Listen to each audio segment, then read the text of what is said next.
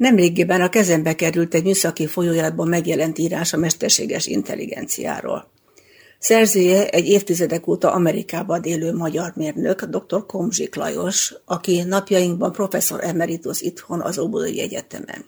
Megkerestem őt, hogy segítségével egy kicsit ismerkedjünk meg, hogy mi is a mesterséges intelligencia, mert elég sokat hallunk róla, de nem nagyon tudjuk, hogy mi ez.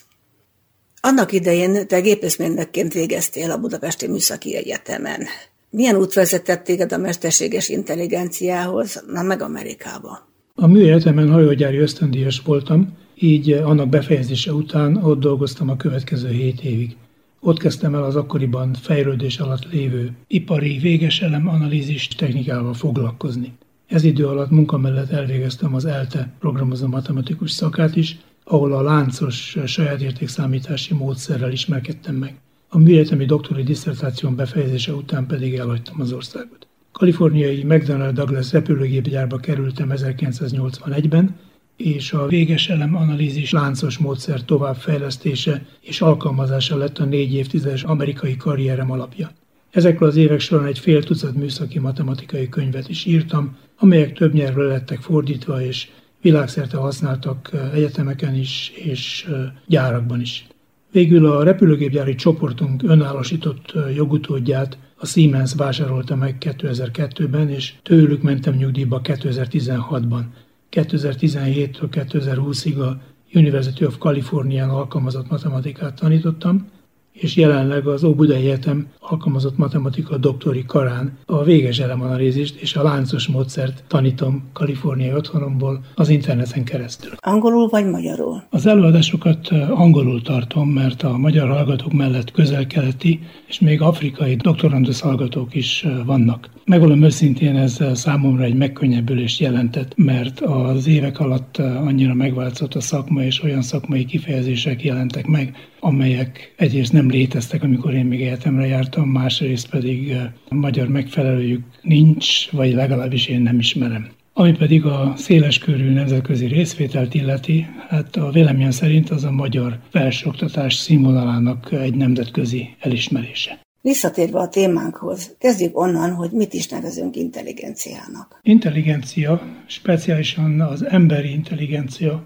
az egy képesség új ismeretek elsajátítására, új körülmények értelmezésére és az azokhoz való alkalmazkodásra. Ez egy általános definíció. Ezen belül bizonyos speciális intelligencia kategóriák is megállapításra kerültek. Így van logikai, térbeli, zenei és nyelvészeti intelligencia, és bár ez egy egész másnak tűnik, még testi intelligencia is.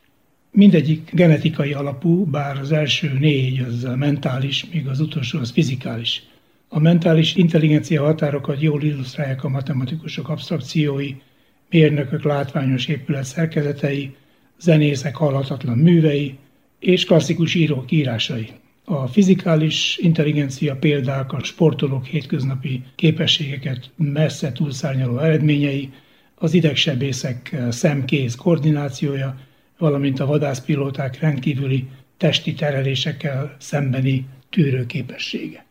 És akkor hogyan definiáljuk a mesterséges intelligenciát? Mesterséges intelligencia az emberi intelligencia képességek matematikusok, mérnökök és programozók általi elektromechanikai megvalósítása, és talán nálunk jobban és gyorsabban való gyakorlati alkalmazása.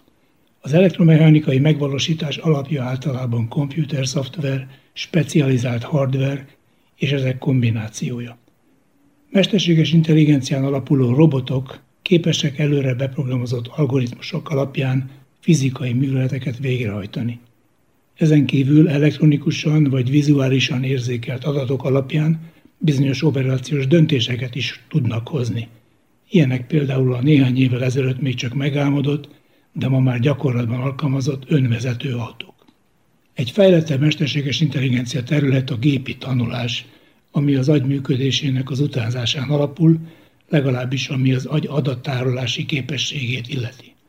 Ilyenek például a PEDEN felismerő szoftverek, amelyek képesek a feldolgozott adatok alapján bizonyos algoritmus módosításokat is elvégezni, és az adatbázisukat a jövőbeni felhasználásra bővíteni. Milyen területen és hogyan hasznosítja ezt a világ? Két fontos és általános érdeklődésre tartató alkalmazást említenék, mindkettő az egészségügy területéről való.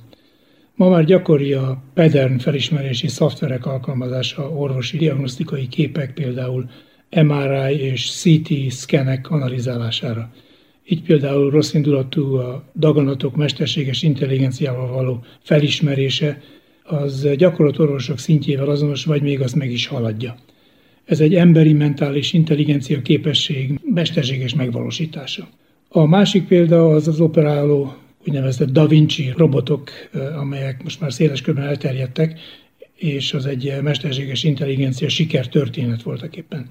Ez a technológia a nehéziparban már évtizedek óta használt építő robotok általánosításából ered, ezek a robotok kiegészítik a sebész testi intelligenciáját, a kézmozgás stabilitását és pontosságát, valamint csökkentik a beavatkozás szintjét. Egy hosszú vágás helyett néhány ponton keresztül eszközök segítségével lehetséges valamiféle operációt végrehajtani. De hogy kerültél kapcsolatba ezzel a témával? A 2010-es évek elején egy mérnöki munkához egy úgynevezett topológiai optimalizációs képességet fejlesztettünk ki a csoportommal, a módszer lényege az volt, hogy a mérnöki problémát egy teljesen általános geometriai formával adtuk meg, és az algoritmusra bíztuk a probléma optimális megoldását produkáló szerkezeti geometria meghatározását.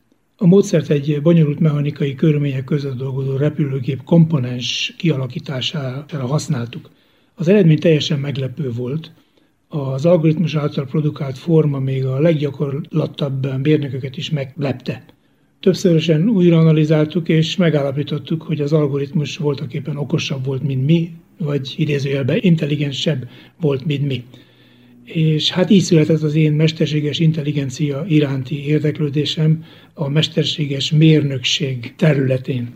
Mit gondolsz, mire képes még a mesterséges intelligencia? Van ennek határa egyáltalán? A mesterséges intelligencia ma már hétköznapi kifejezésé vált, és naponta felhasználásra kerül de a témáról szóló tanulmányok a technológia jövőbeni képességeit szerintem alaptalanul túlértékelik, amikor a, a mesterséges intelligencia technológián alapuló emberformájú robotok hatalom átvételről és a, az emberek kicseréléséről írnak.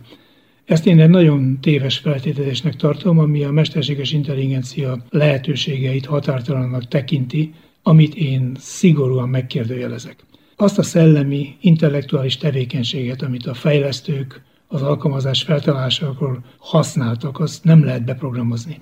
Intellektualitás és intelligencia az szerintem két különböző fogalom. Intellektualitás az képesség önálló gondolkodásra és elvont fogalmak képzésére is. Olyan mesterséges intelligencia alkalmazás, amelyik intellektuális tevékenységet is végre tud hajtani, még nem létezik. Szóval végső soron tehát a, a mesterséges intelligencia határa az az intellekt hiánya. Ez áthághatatlan a mai tudásunk szerint. Talán a jövőben, amikor az emberiség megtalálja az intellekt programozási nyelvét, a világ legfejlettebb bioelektronikus számítógépében, az emberi agyban, tényleg tudunk majd gondolkozó és minket helyettesítő mesterséges lényeket kifejleszteni. Addig azonban csak annyira intelligens egy mesterséges intelligencia eszköz, amennyi intelligenciát az alkalmazást megtervező és kifejlesztő matematikus, mérnök és programozó beépített. Érdekes volt, hogy ahogy beszélgettünk, teljesen olyan érzésem volt a szakmai kérdéseknél, hogy mintha bent ülnénk egy előadásodon, kategorikus, tál, rövid. Amikor személyesebb kérdésekre került a sor, akkor kötetlenebbül válaszoltál. És tetted mindezeket tökéletes magyarsággal. Hogy tudtad ezt így megőrizni? A magyar beszédem 40 éves külföldi élet után is elfogadható szintje nagy részben annak tudható be, hogy otthon a feleségemmel magyarul beszélünk. Viszont azt is tudom, hogy a hanglejtésem és hangsúlyom már nem mindig helyes, ami azonban remélem nem befolyásolta a mondani való megértését. Biztosan nem. Köszönöm szépen a meghívást a beszélgetésre, és remélem, hogy a véleményem a hallgatók körében egyetértésre talál, vagy legalábbis kutatásra ösztönöz. A mesterséges intelligencia jövője mindenképpen fényes, annak ellenére, hogy ahogyan mondtam korábban, a határa jelenlegi tudásunk szerint véges. Remélem segítettünk hallgatóinknak eligazodni ebben a világban. Dr. Komzsik Lajossal Kér Júli beszélgetett.